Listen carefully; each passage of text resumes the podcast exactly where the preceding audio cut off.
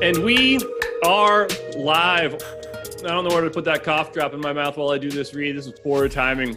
Welcome to the NBA Strategy Show. I am Josh Engleman. I'm joined by the man that you guys know as Rinpack. We are here to break down game two of the NBA Finals, and we are brought to you by Underdog Fantasy. Before we do anything, hit that like button, subscribe to the channel, hit the notification bell so you know when everything goes live. Rayen, how are you? I'm doing well, and I'm glad you're doing better. I heard you got hit with the Rona, uh, I did. bounce back, and I'm did. looking forward to talking about Game Two. About what an exciting uh, fourth quarter we saw in Game One, and now let's see what we're going to see in Game Two. Uh, what were your thoughts on Game One?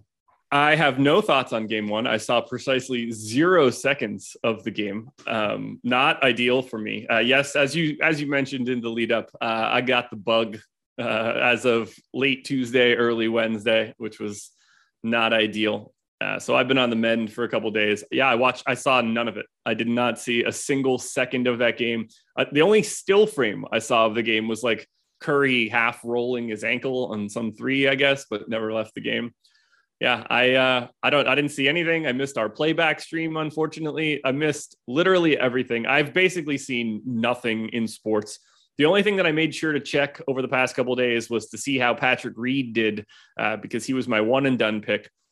Uh, i didn't know who i was going to take in one and done. Eric mentioned that i should take patrick reed. It was a great week. I then saw a friend of the program ben raza post his golf picks on twitter. Patrick Reed was like one of his favorites. Uh, Patrick Reed, by all accounts, played like absolute ass for the first few days. Did make the cut, but uh, he's fixing to be in like dead last of people that made the cut. So, uh, great one and done pick from my fellow awesemo.com employees. But that's the only thing that I know that's happened in sports in like the last couple days. I guess they're a bunch of frauds, right? I mean, I know Ben. it's just Yeah. awful. All, don't worry. Now that I'm now that I don't have COVID, I'll take over the golf content too. One by one, here you come. But yeah, game one was a real weird game, in my opinion. It was really weird because we just saw the, these runs in these playoffs based on the three point shot have been maximized to the fullest. And just like Curry comes out hot, hits six threes in the first quarter, a historic first quarter for him. And then Boston has like a historic fourth quarter, like all of NBA history. They just did not Yeah. miss from outside. Like, I think people are underestimating how historic of a quarter that was it, especially to happen in the NBA Finals against a Steve Kerr led Warriors team. There, he's like the mastermind of not blowing leads in the finals. Uh, sorry, leads in game.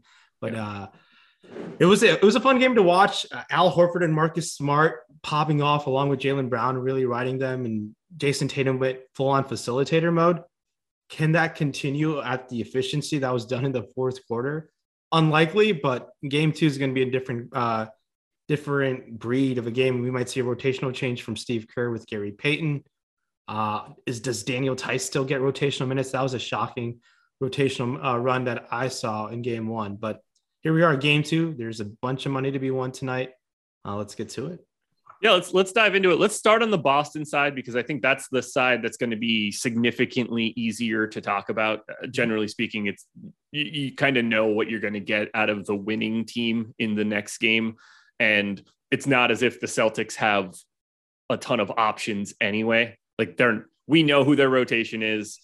The biggest question mark that we're going to have in this one is the help of Robert Williams. Do you have a lean on him right now? Like how did he look to you in game one. We have two two days off in between games now, which should be helpful. Are you reading into his questionable status at all?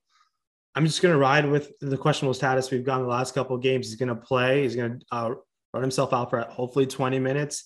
There was some great plays in the fourth quarter. He had some, you know, when the moment momentum was shifting, he had some great alley oop lob catches um, and put him down. In a one game setting, Rob Williams is not the guy who I'm like uh, excited to go to by any means. I think I'm fine if I just land on him type of situation. But I also know Rob Williams on FanDuel and Yahoo, where he gets those steals and blocks bonus, especially block bonus, can really carry a potential lineup in terms of not only being raw points, but a potentially unique lineup with less duplications is pretty important over there. But he's someone who looked fine. I think he probably could play a little bit more minutes if they really, if he really needed to, if it was like a must win situation. But he's definitely not 100%. I, I think he's somewhere probably like 75%. I'm just gauging based off what he looks like. He's definitely a shell of himself of the regular season. There's no question about that. Yeah. Uh, we'll see how the defensive schemes change a little bit, maybe uh, in game two. So I think he's all right. He's nothing that I'm too excited to play, but I think he's just rolling himself out there. And I think anywhere from 20 to 26 minutes is how I'm seeing what his minutes rotation will look like uh, from a game to game series.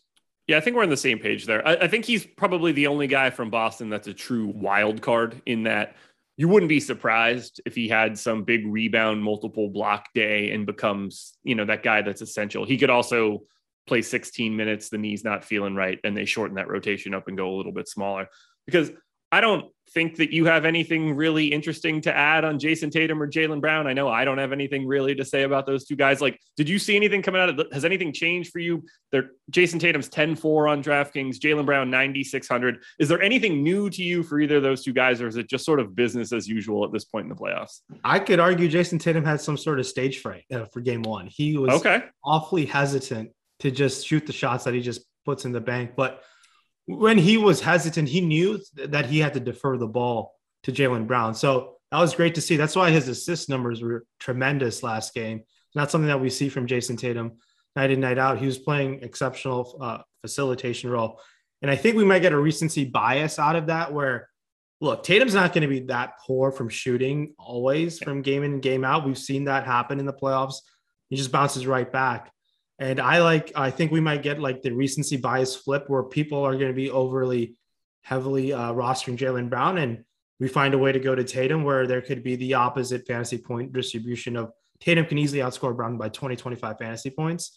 That's obviously an extreme situation, but in a one game setting, we've seen this happen in the playoffs nonstop. So uh, that's the situation where I think we could expose the field a little bit, but yeah, you're going to like Jayson Tatum regardless. I mean, he could be the highest scoring player on the right. slate by 15, 20 points. So it is interesting. And we could talk about it, I guess, from a FanDuel perspective, because DraftKings is always going to be a little bit different, but just the way that this series sets up, you know, we've got Curry, Clay, Wiggins, Draymond. If you want to put someone like Jordan Poole in that group, that's fine. You know, Tatum, Brown, Smart, Horford we've got a lot of viable high end NBA talent. And on FanDuel, it makes it so this isn't like a series with Luka where he's like 90% to be in an optimal lineup on FanDuel. Like you, there's, it's very hard to avoid him because he projects 15 points ahead of everybody else.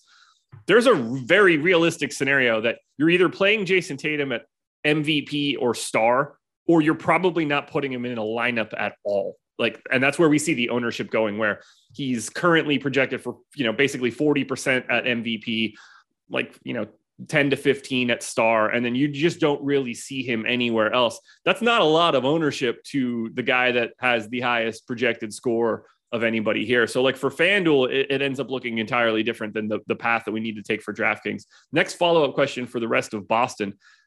Are you expecting more normal starter run for Marcus Smart today. Did not play big minutes in the first one. Uh, ended up finishing with 29 and a half, you know, that came out for the final minute of blowout run. So call it 30 and a half. I'm thinking Smart's more likely to be playing something in the 36 minute range today. I agree with that as well.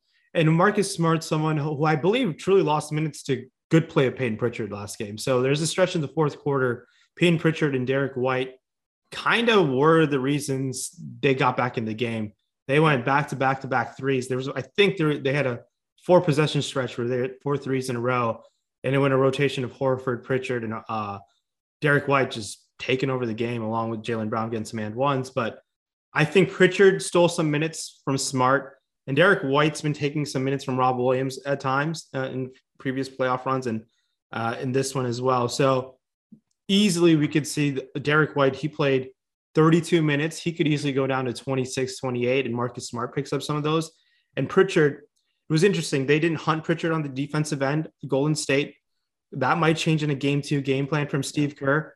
And Pritchard, 16 minutes could easily be 10, and those could go to Marcus Smart. So in the game to game setting, these the, the, those volatility of those rotational back end rotational guys like Pritchard is where we can take advantage of the field of quote on fucking up. So, and that could easily happen tonight. How do you feel about Pritchard at 3,600? Uh, it feels like a price tag that's kind of difficult to get to. Um, I don't expect him to be uh, the man on the glass again, like he was in game one. Uh, you know, he didn't take a ton of shots, but everything that he did sort of shoot went down three or four from the field. Is Pritchard viable for you at 3,600? Because you kind of need a very specific game. Now, he is not owned. Uh, we've got him at 6% ownership. So it's not as if you need to get, you need a lot of Payton Pritchard to get over the field. Yeah, at six percent ownership based on ownership projections, I do think that will evolve throughout the day. It might trickle up a little bit, but a lot of things need to go right his way. We need um, the way I'm going to talk about how he can pay off for you. Marcus Smart foul trouble or Derrick White foul trouble. Those minutes probably could go his way there, and he needs to be very efficient in his fifth. Let's say if you get the, the max minutes, I think we saw 16 in terms of like a regular rotation. Yeah, he needs to be really efficient in those 16 minutes. That's being scoring, peripheral stats a lot of things need to go his way. And now, in a one game setting, we also got news where on the other side, Gary Payton's expected to play. I didn't expect him to play in game one. I do expect him to play a little bit uh, in game two. I'm going to take some savings uh, potentially with Gary Payton uh, and trying to see how that goes. Uh, you're going to save $1,800 on a on the utility salary, and I think $1,800 that's a lot with the studs that we have in this game. So like taking the savings and another back end rotational guy, and just fingers crossed we get seven minutes of eight minutes of Gary Payton, and they perform uh, similar fantasy production, but or similar uh, fantasy outcome. I'm not that interested in Pritchard. I I do think uh, we did see that quote unquote ceiling game from him. Uh, he's just not going to take that many shots when he's on the court. If he does, he needs to make a bunch of them. Do we get more Grant Williams at any point in time here? 16 minutes in this one. Did not play at all in the fourth quarter, including the gigantic run that brought the Celtics back. Is he is he a wild card in this one? Because at this point, Grant Williams, 4,200. I feel like you need a lot of minutes, at least from a projection standpoint, to get to him. He is not a good per minute guy. If he's playing 18 I mean, you're projecting him for like 10 fantasy points or something in that neighborhood at that point in time. It, can he get back to the 30 minutes that he needed before? Or is, is he basically just like Derrick White foul trouble away from having to be on the floor? Yeah, that's one way. I was going back to what I talked about uh, the Mark, uh, the Daniel Theis situation. I honestly think Ime Udoka might take those Daniel Theis minutes and make them Grant Williams minutes. Theis got six minutes, and that's a lot of minutes in a one game setting. So yeah, uh, I definitely think taking some chances of being overweight on Grant Williams. I hate rostering this guy, but he's uh, when he's getting the minutes in the high 20s, he's paid off in the previous series and in the playoffs again. And at that low ownership, he doesn't need to do that much. He just needs to make your puzzle pieces fit to get in there. You have to nail the right combination of studs. And last game, it was Horford and Derrick White and Pritchard were the guys who helped you do that on DraftKings. Yeah, it could certainly be Grant Williams. So getting above the field on, uh, on a guy like Grant Williams, where the minutes, if you were to tell me Grant Williams is going to play 30 minutes on game two, it would not shock me by any means. It can definitely be on the table. Rob Williams could get hurt again. Uh, he's definitely shown that. We've seen Grant Williams start the second half in the Miami series. Not something that I think will happen in the Golden State series, but it's something that is on the table for Ime Udoka, where those minutes could could go up a little bit more. Yeah, I was surprised by that uh, six minute Theis rotation in particular, just because of who was on the floor when he was out there. Um, he, he went out there with absolutely no Looney. It was basically a full second unit. You know, you get look, it's it's really easy to play Daniel Theis if Andre Iguodala is on the floor because he is a complete useless piece of offensive play for the Golden State Warriors. So if Draymond is out there as well, at a time where Steph is not out there for half the time, then you can get away with Daniel Theis minutes uh, in this series. I don't know yeah. if that's going to be able to happen again, but it makes sense when you when you see the rotation. You're like, okay, that's when you can play Daniel Theis six minutes. I com- yeah, that was really bizarre. I do think there's a stretch where Iguodala and Draymond are on the court together and no Steph. I think there's a stretch in game one where that happens, and it kind of cost them. As in, like Boston got some momentum heading into the fourth. They didn't miss many shots, and they honestly should not have two offensive li- liabilities on the court and Draymond and Andre Iguodala. So I expect that to change. Nick Kerr, sorry, uh, Steve Kerr is much, much better at uh, making a game two adjustments like that. And then uh, looking at, I was really shocked Iguodala just played into full on game uh, NBA final setting. Like he has not played since I want to say the regular season, March maybe is the last time we saw Iguodala play. It has been a long time. I know he got in full practices, but full practices to an NBA final setting is uh, quite the stretch. Yeah, he got some point uh, fantasy production in 1K salary last game, but I don't know if Gary Payton's taking all those minutes from Iguodala in this game. It's going to be something that we see change. We might see Iguodala play very. Low. I think Iguodala should play low, a lot lower minutes than he did in game one. Yeah, I don't. I'm not entirely sure what he brings to the table any longer. If he's going to be a complete zero offensively, now we'll get into whether or not Gary Payton can be a non-zero. Uh, I'm not confident that he's like a better option to be out on the floor for them in this series. So we'll cross that bridge when we get to the Golden State one. Is there anything like we haven't? I haven't said Al Horford's name yet. Uh, I haven't really said Derrick White's name yet. But when I look at Boston, I just don't have anything to say. I feel like we know every single one of these guys' role. We know sort of what we know. There's going to be some sort of rotation around how many minutes can Robert Williams play, and that'll sort of dictate what happens with White, Williams, and then to a lesser extent Payton Pritchard. I don't have any takes any longer for Boston. We've seen them play so many games in the playoffs at this point in time. We we know what their hierarchy on the team is. I don't have anything else new here. Yeah. So Boston, one thing that they have going for them, I honestly think they have more offensive shot creation available to them than Golden State, and that obviously helps to a certain degree where isolation basketball in stretch time and clutch time, we don't we haven't seen much of it of late, can pay off. So I think honestly, I'm going to be a little uh, soft on Derrick White today. I, I just don't think 6'11, 5 of 8 from three. Five of eight from three is insane from Derrick White. Uh, that's not going to be sustainable in, an, uh, in a series setting.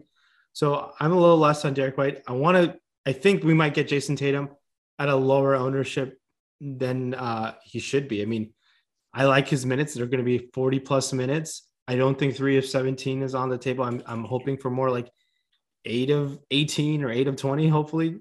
Uh, getting to the line more is on there. So I think I'm going to be uh, excited to go to Jayson Tatum and Al Horford's shooting efficiency. That was insane. Nine of 12, six of eight. Yeah.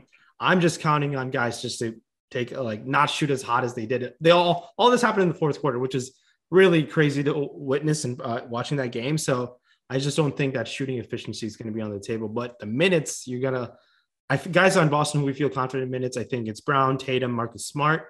Those are the three guys. Then for me, it's going to go Al Horford, and then it's a rotation for that fifth guy. Is it going to be White? Is it going to be Williams? Could be Grant Williams, who I'm mentioning, and then uh, everyone else. It's like I'm not too interested. But the priority guys are going to be Brown and Tatum. I do prefer if you're going to build one lineup finding a way to get Tatum in over Brown, just because I think we might get that reduced ownership on uh, Jayson Tatum today, just because of his poor performance in Game One. It was not. It was, it was, not that poor, honestly. It was just bad shooting well, performance. Yeah, I mean, yeah, three three for seven. I mean, he was great facilitator. Three for seventeen from the field, just never going to get it done. Um, although I guess in theory it got it done, but uh, not not necessarily. You wouldn't have expected the Celtics to win a game that Jayson Tatum went three of seventeen in. Oh yeah, yeah. You're free to tell me to go three of seventeen. I mean, it, would be interesting to see uh, in the playoffs whatever teams that sh- has made more threes has probably won the game. Uh, it just seems like yeah. I would. I mean, I would expect that to, but like I would expect that always. Yeah, no, part. especially more nowadays. The disparity in three point percentage and wins and losses is pretty insane. I feel like the yeah. team that's it's just like if you're shooting lights out, you're just automatically heading to win now. It's like teams are just not missing. Like there are teams that are like I think Boston went 50% from three last game. That's just yeah, that's insane. yeah, like if if if we just say like 35% is a is what a team shoots, which you know we, we know that it could be a little bit higher than that. But if a team just shoots 45% for one game and the other team shoots 25%, like you basically it, it's probably a I don't know, it's got to be like 90 10 your chances of being able to oh, offset that with offensive rebounding and turnovers and stuff the other way. You're just you're digging such a gigantic hole. You need you need aggressive fouls, you need uh, offensive rebounds and turnovers. I'm I'm excited for you to talk right now because I got that bloop bloopity bloop. So I want to know if I lost them both or just one. Okay. Yeah, no, I mean, yeah, back in the previous, like let's say five, six years ago, the playoffs were like whoever got to the line more, whoever got more rebounds were winning the game. Now I feel like it's the shift to the three point. Obviously, three point shot has led to a ton of variance. Uh, that's been why we seeing seeing more blowouts. I do think we'll see a blowout or two in this series. I mean, just the way like how they live and die by the three both teams definitely on the table. And like to say this is a every game in the finals is kind of a must win. You're, you're there trying to win the game, but if Golden State drops the game today, uh, the series is a wrap, right? I mean, I, it's hard to see uh, them losing two games at home and going to Boston across the country. It definitely could happen, but it'd be quite the quite the feat to pull that pull, pull that off. So uh, they kind of did drop the ball there. They blew a massive lead.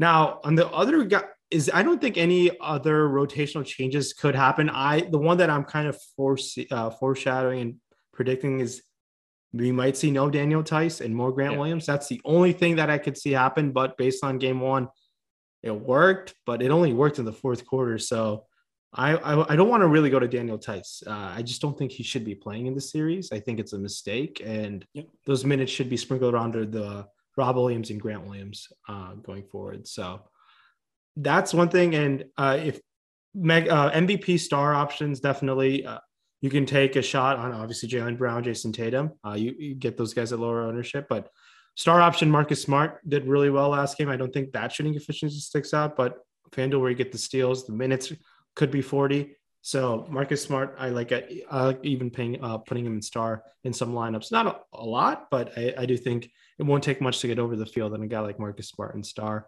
Al Horford, I'm a little bullish on just because of the I think we get recency bias ownership of that shooting performance, but it's shocked. I if he can if he continues to play like this, he's going to win Finals MVP. Probably, probably. And Chandre, just he's like the chat version of COVID. Brown is not the best player on the Celtics. That is an opinion held by absolutely no people whatsoever. Jaylen Brown is the best player on the Celtics. Uh, he's probably the best player on, on the Celtics when Jayson Tatum's on the bench, but that's yeah. I think Jason. I think Jaylen Brown is the only person that thinks Jaylen Brown is the best player on the Celtics. You think you think Jaylen Brown thinks like that? I don't think he. I, I don't. I think he's pretty unselfish. Oh well, that no. I think those are two separate things. I don't think hmm. you get to that level in in life if you don't oh. think that you're the best player on that team. Interesting. Yeah, I don't know. I've never been in that position in my life to like he would never he would never answer it like that. He'd be like, you know, like I, I bring stuff to the table and Jayson brings stuff to the table. But if he was just like, yeah, if, when push comes to shove, who should have the ball? He's gonna be like me. I'm the best player here. Yeah, okay. In that setting, sure, I, I can agree with that. But yeah, it's I always found it bizarre. They wanted like people thought they couldn't work out. I just thought they just need time and it, it would it easily work out. They could have yeah. gone there and I don't know, 2017 against LeBron, but they're young. They're going to be good together for a long time, I think. and this is why he's COVID. Uh, it's not sleeping on Jaylen Brown to think that Jayson Tatum is better than him. I think Jaylen Brown is quite good at basketball. I'm not entirely sure he's being slept on with his 14K salary and uh, 46% ownership on FanDuel today. oh, definitely not. And Brown, Brown is really good. I, I don't want to. I, I, don't. I think a lot of teams would love Jaylen Brown. Like, like all of it, I think Jaylen every single one. Huh? Every I, single yeah. team. And like, if Jaylen Brown is like much better than a guy like DeMar DeRozan, in my opinion, much better. Yeah. And like, people will come at my neck for saying that. So Jaylen Brown is a very good basketball player, and I think most teams would love Jaylen Brown on their basketball team. So he's really good. It's just that Jayson Tatum's also really, really good. So yeah, he's better. Jayson Tatum's just better. He's just right. Tatum it's, has it's really MVP, easy. like uh, he has an MVP, like potentially the next five years. Sure does. Sure does. All right, guys. NBA strategy show. One gigantic word. That is the promo code for today. If you are interested in signing up at awesemo.com and you never have before, use that promo code Get yourself 50% off your first month of Awesemo Plus Platinum. Covers everything projections, ownership, lineup builder, Discord, and more. And when I say and more, I mean literally everything that exists on the website, except for Fantasy Cruncher. That's a paid add on. You can add it at checkout, put it in your cart. You're good to go. Super simple. It's the perfect time for you guys to be signing up because this is the promo code right now, and it's a really good deal. So that's why it's the perfect time to do it. Again, NBA strategy show, one giant word. You can see it on the screen. Make sure you're signing up. But what you should also do, another place that you should be signing up, that would be with our friends at Underdog Fantasy. They've got contests for the NBA playoffs, including tonight's 50K Sunday Slam. You can go to underdogfantasy.com, click the link, or click the link in the description of the video. That will help you out as well. Download the app in the App Store and use the promo code AWESEMO to double your first deposit up to $100. Again, Awesemo. This should be pretty easy for you guys to figure out. A W E S E M O will double your first deposit to Underdog Fantasy. In fact, are you getting into uh, best ball drafts? So, uh, in the state of Michigan, Underdog Fantasy has chose not to be legalized. So, okay. I have played some Underdog in other states. Uh, I do think if you want to chase a prize pool, you want to chase a prize pool with two million dollars up top. So, uh, I think I've played some of their NBA. I do think it's an intriguing format going forward, but yeah. uh, Underdog is they've done a great team. Their team uh, is definitely causing havoc in the I guess sports you can't call it DFS. It's just like it's a completely new format of uh, fantasy sports. So uh, I, I, like underdog. I think it'll be a ton of fun in the summer to kill time as uh, once the NBA finals are done. So I think I'll go down to a, a, state where it's legalized and fire off some best ball. There we go. I have some crazy strategies with the best ball. I personally don't think there's much of an edge in best ball, I but agree. your edge can be greater if you use our stuff. But I just like having fun with it. I will literally just stack up the whole team over yeah. and over again. Yeah. So I, I, I, I'm not a. I mean, like it's football, so I can't care enough. Like, if you want to win the whole shebang, you need to get the final week of the season correct. You're and you're going to need to hit someone that's a random. And I don't. I just can't begin to care about it. I'm going to pay a lot of attention to NBA next year because I think that's a spot where you can really see how people can get rotational minutes later in a season. You're, uh, you know, like your Josh Giddeys. How, how did you, you tried the uh, NBA playoff basketball format? I haven't. Okay.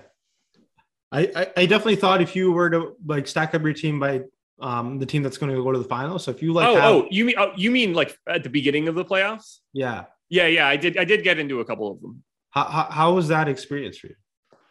I liked it. Uh, I, I, tried to go pretty stack heavy as well. You know, just try to basically pick a finals matchup if possible. Try not to get anybody that would overlap unless you don't have a choice by the end of your draft. Or like, you know, I didn't want to take guys that I didn't think were going to play at all. Um, I have not looked. I don't think that it went well. I guess I can let you know if anything is still alive. But I was pretty heavy on Memphis um, okay. based on my draft, so I, I was, assume I'm getting I, destroyed once I saw the format, unfortunately, I couldn't play that week. I was I was really busy at a bachelor party that week when like the contest launched, and it was like you had like only four days to get like your drafts in. But I was thinking, I was like, if I was I was super bullish on this Warriors team of getting to the finals, and I was thinking I should just keep drafting the Warriors guys over and over again.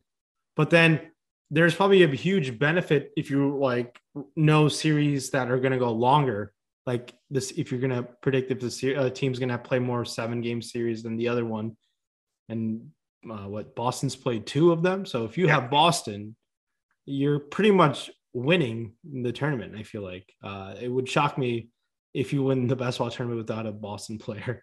Uh, I didn't have much Boston, so I uh, I had two second places, two thirds. I didn't get anything into a first and move out of the. I didn't get anything into the finals, but that's because I was heavy on Memphis. And uh, if you use the projections that were on awesemo.com for the couple days that were there, you were heavy on Memphis as well. so, in, reason I know that is because they were mine. All right, let's get into Golden State because I think this is the spot where we've got ambiguity. The losing team is the team that generally needs to make some changes. Now, I don't really think that we have much to say about Steph about Clay, about Wiggins, about Draymond. Do you have anything in that group of four that stands out to you? I mean, I like Draymond quite a bit today, but I generally like Draymond a lot just anyway. But like for those four guys, we know what they do. We pretty much know exactly how much they're going to play. Their roles don't really change. Do you have anything new for those four? No, and we all know they have an upside to them. Uh, the guy who hasn't hit that upside that much in the playoffs has been Draymond, and it's kind of been the reason why uh, playoff success has not as gone as well for me is because of Draymond Green. He's had other plans in terms of fantasy production. But God, I love those minutes he played 38 minutes. 12 shots seem a little bit higher on the higher side, but the, the reason why they were so high because he got up to 38 minutes. I expect him not to shoot four threes ever again. There were some awful three point shots he took. Uh, so we'll see the shot production, uh, shot volume go down for Draymond, but I love the minutes. And when Draymond's playing so many minutes, a triple double is always on the table. So he has that ceiling within him. Honestly, to be a great captain option, great MVP option, great megastar option, alongside guys like uh, Steph and Klay. I'm a little bullish on Andrew Wiggins in this series, but when a guy's going to play so many minutes, he can always find a way to be a great captain option. Not someone who I'm looking at MVP when he has to overperform guys like Jayson Tatum, Jaylen Brown, Steph Curry. It just doesn't seem that likely. Does it happen uh, one time out of 100 games? Maybe, if that. It probably does not happen even in a one time out of 100 game setting. Uh, but those are the type of chances you should be willing to take in 150 a max in a in a FanDuel because like even having that if you have that one game and if you're telling me me uh, I don't I think you I don't think in FanDuel you can't build 150 good Steph Curry MVP lineups without being duplicated mass amount of times, but you can certainly build three good Andrew Wiggins MVP uh, lineups where yeah. when Wiggins gets that five stock game, uh, knocks down five, uh, four, five threes. We've seen it happen, but those are the ways how you can separate yourself on FanDuel. And it's kind of a of a hot take why I might prefer the FanDuel single game format uh, than the DraftKings captain format because I've been on the right side of being on that one game setting where okay, Mikal Bridges has that six stock game and no one plays him at MVP, and you take a flyer on like stuff like that. that that will pay off massively on a FanDuel setting. Unlike on DraftKings, everyone's going to fall in the same lineup because the salary multiplier just pushes you on the same studs. So a little risk reward uh, situation. So going back to your original question, Golden State ceiling guys, Curry and Klay. Can Klay knock down eight, nine threes and get you there in three point bonus DraftKings? Yes.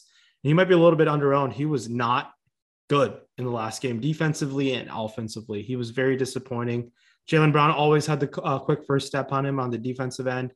Offensively, just didn't get going. You want, uh, I, I think Klay should be shooting the ball 20 times a game uh, if he's yeah. going to be able to get that.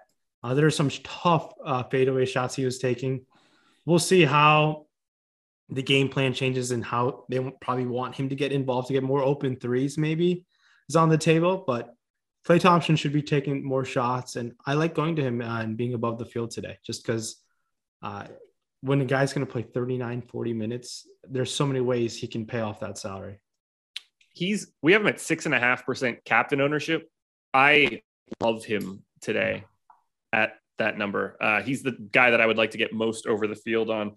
Let's go ahead and see if I could recover my right AirPod, put the left one in now because uh, that right one just died. I don't know why they're dead. They have been charged. So that's an interesting little thing that's going on, but we'll cross that bridge when we come to it if I don't hear you out of my left ear either here's what I want to get to. I think this is the most important piece of all of this because I think Looney's role is probably where we need it to be. Uh, Poole was dreadful. Uh, I could see him going one of two different directions. I mean, he could just play better or get phased out because he's, you know, pretty bad defensively. Oh, so bad. you mentioned Gary Payton coming back for this game.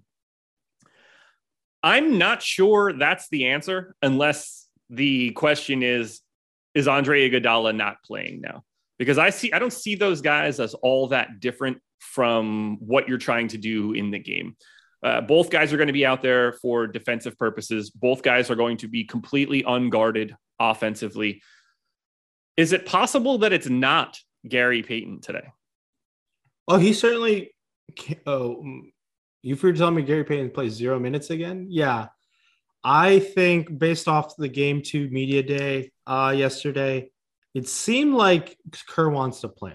But and then uh, after before game one, there was definitely reports where Kerr was hesitant and he didn't want to play him at all. So reading into coach psychology is like really hard to do, but it's a one game setting and salary's a thing where Gary Payton's only what eighteen hundred dollars on the utility spot.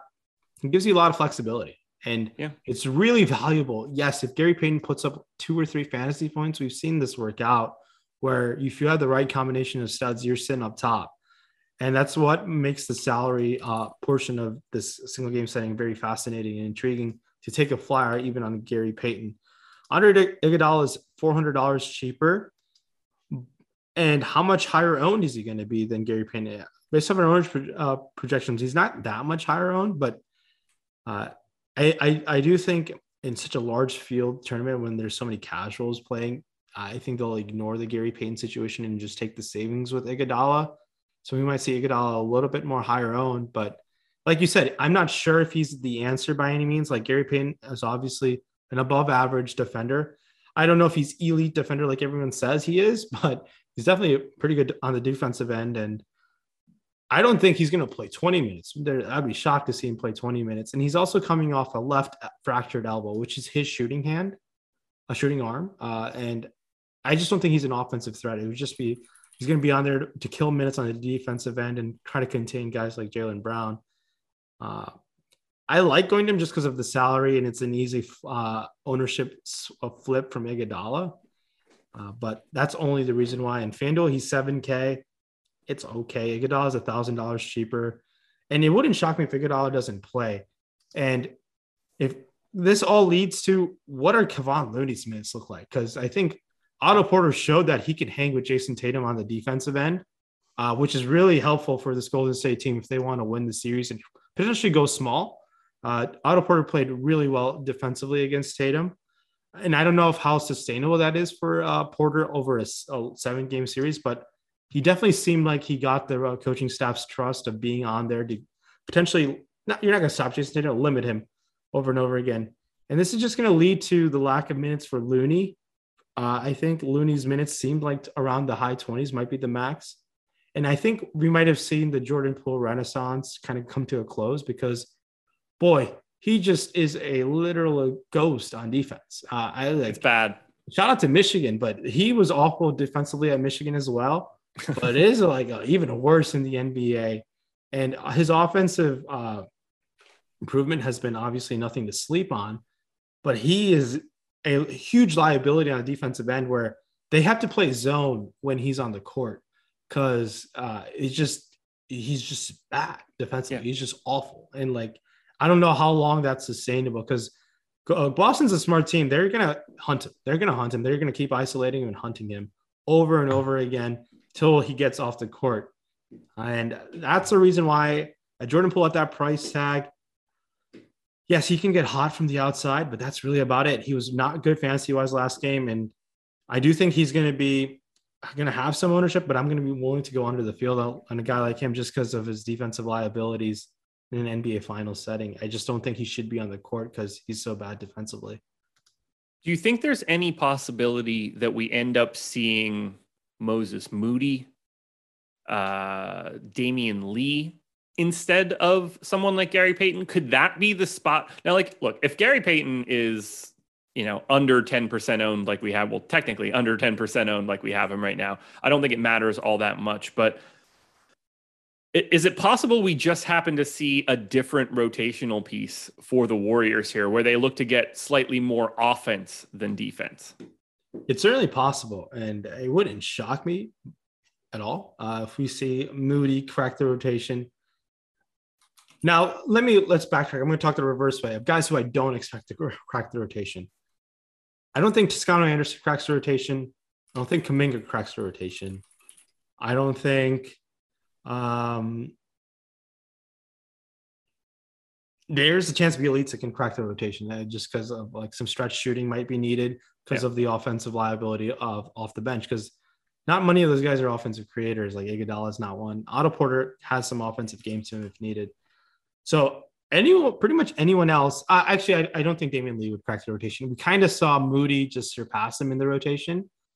So Lee and Toscano Anderson and uh, Kuminga are the three guys who I don't expect to crack the rotation. A lot of things would have to go wonky for them to see him, but you can make a case for Moody, Bjelica, uh, Gary Payton, all those guys to crack the rotation. I don't think I missed anyone. And in a one game setting, I'm completely fine. If you're building a lot of liners, taking some flyers on guys who might crack the rotation, it can pay off for you. Um, it has for me in the past. So And in one game setting, when the guys are the best way to take a risk is on the guy who's has like very limited salary. He doesn't have to do much when he's on the court. So that's how I feel about it. Very unlikely that uh, we see that the thing that I'm trying to see might happen is more Gary Payton, less Jordan Poole, uh, less Iguodala, and the same amount of Looney is how I'm predicting the rotation outside of their kind of big four. Okay. And okay. Otto Porter's minutes are going to be the similar, in my opinion. Yeah, I, th- I, think he can just sort of only. Well, I mean, you know, if this were Game Seven, things might change a little bit, but I think he can just sort of only play a certain amount of minutes, and that's just going to be it. Although the extra space in between games uh, can certainly help him out. I'm just Especially nervous him. about Payton because I don't know what he solves in this series. I don't. I don't know what they do with such. I don't think it's helping them at all to have such little space, and I think that they might lean more towards offense than defense. you you think they need more offense than defense? My thing, I, I think my counter argument to that is more Gary Payton, less Jordan Poole. You're just like bring in someone who's a bit more of a competent defender than Jordan Poole, which it has some value when yeah. you get when you're getting hunted. That would be my only counter argument. But yes, you are sac and Jordan Poole is definitely much more superior offensive player than Gary Payton in terms of shot creation, getting to the basket. Uh, Gary Payton, I forget how much he shot from three. It's just that you're just hoping that he just can hold himself on those on the floor uh, better than uh, Jordan Poole defensively. He's not much the, the Darko guy. projection system has Gary Payton as a true talent, like 31% three point shooter, which is okay. obviously he's going to get left completely alone. yeah, especially with a fractured elbow. Yeah, I'd, I'd imagine. So. Right. I can't imagine he's coming out of that shooting better. Something was wrong when you were born with an elbow. Can you imagine if he's like Henry Rowengartner now and he's just like a dead eye? He's like Kyle Korver. yeah. And uh and none of these guys are uh, captain. Uh, very hard for me to put these guys in captain options and confidence. Oh, for yeah, cheap no, price, no cheap price captain option to go there for you, you essentially need all the guys in your line to put a 40 plus and like yeah. someone else, and like they have to be expensive too to make sure that salary work and, and no outlier. Correct. And that's what makes things a little interesting that roster construction. I'm a little, I'm I don't know what to expect from Kevon Looney in this series. I do think he has been overperforming and to a certain extent where I think they should go more small in this series to kind of like outrun Boston a little bit. Uh, where we see more Draymond at the five and more Otto Porter. Like I think Looney's and Otto Porter's minutes should be identical going forward, maybe. I don't know. How do you feel yeah. about the Looney, Otto Porter, that front court rotation for Golden State. That's where I'm a little uh, concerned and not sure how that's going to play out in a game two setting after game one. I have Looney getting two more minutes than Porter, but I think those guys are going to just be pretty close to each other no matter what. We saw Porter play 23 and a half. We saw Looney play a little over 25 in game one. I think that's sort of going to be what we see. I mean, in the games that Otto Porter is able to play, he basically plays 24 or t- 23 to 25 minutes. Uh, so I think we can feel pretty good there. Whereas Looney, there's going to be a day where he'll play like 15, and then there's going to be a day where he probably plays 30. I, I think there's a lot of range on Looney, whereas I don't think I think Porter's error bars are pretty narrow. Yeah, that's a good point. And yeah, Looney's been very interesting in this playoffs. Obviously, he ha- uh, grew up a point guard, so he has some handle to him, and the, he yeah. grew so fast, and those hips got out of place, so he needed the surgery. It's been yeah, very impressive to see him play like this because I never expected this from him uh, in terms of fantasy production. He's yeah. one guy I never rostered in the regular season, and very hesitant to even roster in a one game setting because I just always thought he was overowned. It's burned me in the playoffs, no questions about it, but good for him. He, he might. I don't know who's going to pay him, but there'll be some team that pays him a little too much money this offseason. I think. I think he stays, but we'll see. Yeah. Um, yeah, you don't normally see a lot of guys whose rates improve when they go to the playoffs, uh, especially when you're play- playing with guys like Steph and Klay and right. And you know, you're playing the hardest competition. You're not padding any of your stats by playing the dregs of the league. You don't get to play the Kings in the playoffs. Uh, Looney is a 0.94 fantasy point per minute guy as like a raw talent in my model. He's been at 1.07 just over the past 30 days. That's in theory like the hardest part of his playoff schedule. So it's been fascinating to see him succeeding because it's not like he's just riding hot shooting to like good stats. That's not how Kevon Looney's game works. There's no like, oh, he's been streaky. He shot 53% from three in the last, like, no, he's just dominating the glass and putting back everything that he can. Yeah, and he's a bit undersized too. I, I think him and Draymond Green are like similar height too. And yeah, uh, I don't. I mean, like they're not like neither one of them's big. No, for the league at least. Correct. Obviously, giant human beings in general. Agreed. And uh, in terms of like captain options, I might just uh, fire off. Uh, I have interest in captain options, probably more Golden State than Boston. Uh, Same. Uh, and I, I think, think Draymond field- and Klay are getting really underrepresented at the captain today. I agree, and I, you gotta love those guys, especially Klay three point bonus. Uh, Draymond Green a potential triple doubles on the table for him when he's going to play up close to 40 minutes for them to win, I honestly he needs to be. He shouldn't play more like shoot that many shots from the three, obviously, but much more uh, facilitation role uh, should be involved for Draymond if he avoids foul trouble. Out of the four, like guess they're I guess they're big four. My least favorite is probably Andrew Wiggins. Uh, I, I like finding a way to get the extra 200 to Klay or save the 200 and go to Draymond. Same. And Steph Curry, captain ownership. Yeah, he lit it up but he was um, all most of his damage was done in the first half. He didn't he didn't score a basket, I think, in the third until the very end. So in six threes were hit in the first quarter. He ended up with seven. So there's definitely some adjustments done, and there was obviously that minor a- ankle tweak uh, that happened in, uh, I believe, in the third quarter. But it's Steph Curry. He's going to shoot the ball 20 plus times at the minimum.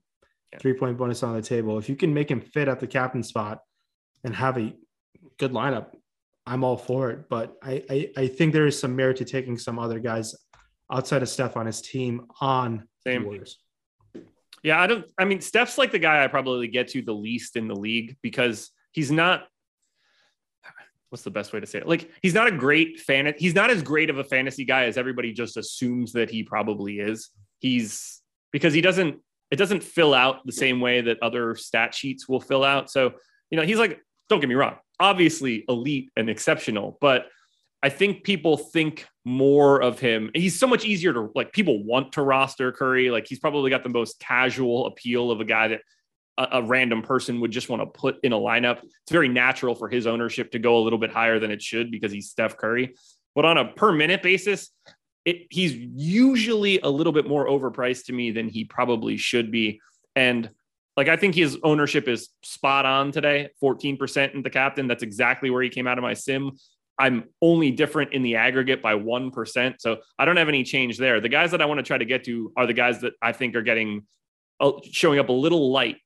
And it makes me feel even better because the Warriors lost game one.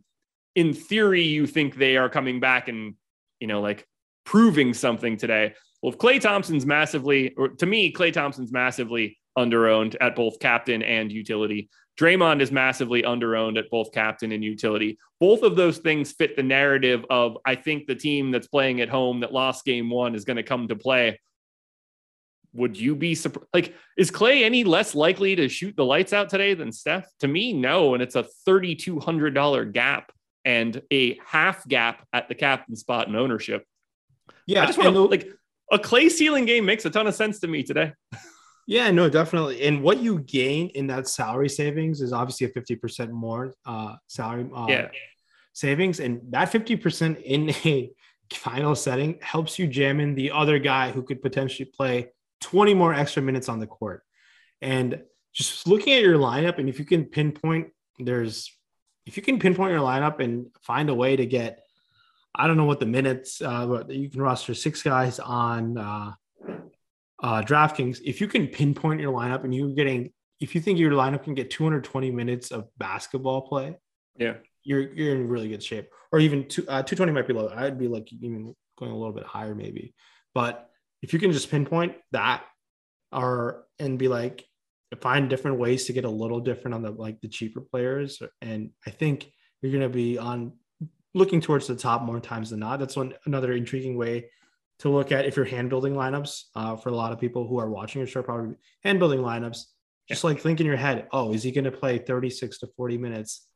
There are so many ways he can get there for you. And we're at a stage where you got to be able to embrace the variance in one game setting over and over again with blowouts. Uh, just the way coaches just change the rotation on the fly uh, at times is definitely on the table. So be willing to uh, look at things like that and try to if you feel something and in a one game setting, if you saw something that happened in the first game, like, oh, they should have play more minutes, more likely than not, uh, coaches probably have noticed that as well. so yeah. uh, feel free to fire away. And that's way, especially with such large field tournaments, and we're now everyone's majority of the field is probably using some sort of data driven projections to get them there. And just being a little different from the data can pay off in a one game setting. So definitely uh, be willing to take some risks like that. Everybody needs to hit that like button. 400 people in here, just 71 likes. That's not going to cut it. We should be up over 100. MLB live before lock coming up at 12:15. We've got NASCAR live before lock coming up at 2:30, and then NBA live before lock coming up tonight at 7 p.m. Eastern time. Is there anything else that we haven't touched on? Anything else you want to add? Anything, any stone we haven't unturned for uh, game two? Yeah, just keep an eye on potential uh, the pregame uh, coach speak of what might happen in Golden State. Uh, to get some more insight, it's a little tough to know what's going to happen outside of uh, their starting five in Otto Porter. Uh, and uh, uh, yeah, starting five in Otto Porter because I'm a little worried about Jordan Poole's minutes in this series. Yeah, uh, he's if he can't stay on the court for defensive reasons to there I think Steve Kerr is willing to sacrifice that uh, for just potential better defense to give them a shot to win games. And then on the uh, Boston side of things, some of the monitoring game two, Dan Theis's minutes. Um, what is going to happen between Derrick White, Payton Pritchard, Grant Williams? Uh, is the bench how how does that rotation play out? Uh, uh, bearish on Derrick White's minutes today, okay. but more bullish on Marcus Smart's minutes. So, see, let's see what happens today in game two. I'm uh, hoping the series goes seven from an entertainment standpoint. Uh, sure. We need a seven game final series. Just, I think the NBA loves when Boston's in a seven game series. I think sure. all all their uh, TV ratings go through the roof. And oh, Golden game State's, seven TV ratings would be insane for this one yeah, you're getting Golden State, kind of like the team of our gen, my generation, like over the last ten years. Yeah, uh, they are the social media team. Like they blew up as social media blows up for NBA.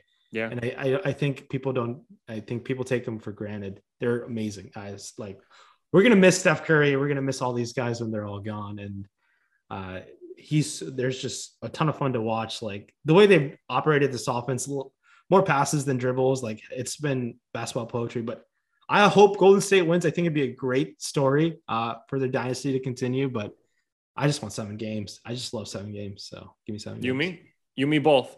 Guys, thank you so much for joining us here. Once again, hit that like button, subscribe to the channel, go sign up at Underdog. Click the link in the description of the video. That will help you out a ton. Make sure you're watching game two tonight.